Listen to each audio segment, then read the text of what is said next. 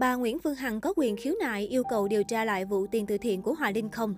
Câu hỏi được nhiều người quan tâm lúc này chính là những người từng tố cáo Hoài Linh có quyền khiếu nại khi nam nghệ sĩ được chứng minh trong sạch hay không. Sau nhiều ngày tích cực điều tra lùm xùm từ thiện của nghệ sĩ Hoài Linh, mới đây cơ quan cảnh sát điều tra công an thành phố Hồ Chí Minh đã ban hành quyết định không khởi tố vụ án hình sự do không có dấu hiệu tội phạm. Thông tin này ngay sau đó đã nhận được sự quan tâm của dư luận. Hiện tại trên nhiều diễn đàn, cư dân mạng đang bày tỏ thắc mắc liệu những người từng tố cáo Hòa Linh có quyền khiếu nại khi nam nghệ sĩ được chứng minh trong sạch hay không. Trả lời với báo Dân Việt, tiến sĩ luật Đặng Văn Cường cho biết, đối với vụ việc của nghệ sĩ Hòa Linh, cơ quan chức năng sẽ làm rõ nội dung tố cáo. Nếu nội dung đó hoàn toàn sai sự thật và những người tố cáo biết rõ điều đó thì mới bị kết tội vu khống.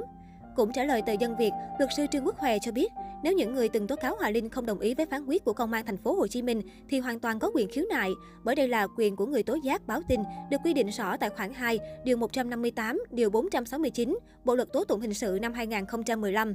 Thời điểm khiếu nại là 15 ngày kể từ ngày người khiếu nại nhận được quyết định. Có thể thấy ồn ào của nghệ sĩ Hòa Linh đã dần đi đến hồi kết. Mặc dù được cơ quan chức năng sửa oan, thế nhưng niềm tin của nam danh hài trong lòng công chúng dường như bị ảnh hưởng đáng kể. Sau khi nghệ sĩ Hoài Linh được minh oan vụ tiền từ thiện, hàng loạt sao Việt đã bày tỏ sự vui mừng và chia sẻ lại kết luận cuối cùng của cơ quan điều tra. Đáng chú ý, trong số các sao Việt công khai thể hiện sự quan tâm đến việc Hoài Linh được sửa oan, thì nam ca sĩ Minh Quân lại có phản ứng gay gắt hơn cả. Sau khi dấy lên những tranh cãi về phát ngôn của mình, bài đăng mừng cho Hoài Linh của Minh Quân bỗng bốc hơi trên mạng xã hội. Có lẽ nam ca sĩ đã ẩn đi bài đăng hoặc đã xóa khỏi trang cá nhân của mình. Ở bài đăng gần nhất của Minh Quân, netizen đang tổng tấn công tra hỏi anh về bài đăng có phát ngôn gay gắt này. Là đồng nghiệp thân thiết với Hoài Linh, ca sĩ Long Nhật cũng bày tỏ niềm vui mừng. Tuy nhiên anh cho biết mình cũng có những giây phút chạnh lòng thương Hoài Linh. Tôi với Hoài Linh, tình cảm chẳng khác gì anh em ruột. Đương nhiên là tôi vui mừng mà thương quá, chảy nước mắt vì tuổi thân cho Hoài Linh. Sau khi có kết quả điều tra, bà Phương Hằng, nhân vật réo tên nam nghệ sĩ suốt nhiều tháng liền về vụ việc này, cũng đã lên tiếng chia sẻ trên livestream. Bà Hằng nói rõ, Hoài Linh đã có hành vi chiếm đoạt trọn vẹn số tiền quyên góp từ thiện của Mạnh Thường Quân. Bởi vì tôi lôi chuyện ra thì mới chịu giải ngân, chứ không hề có sự tự nguyện từ trước đó.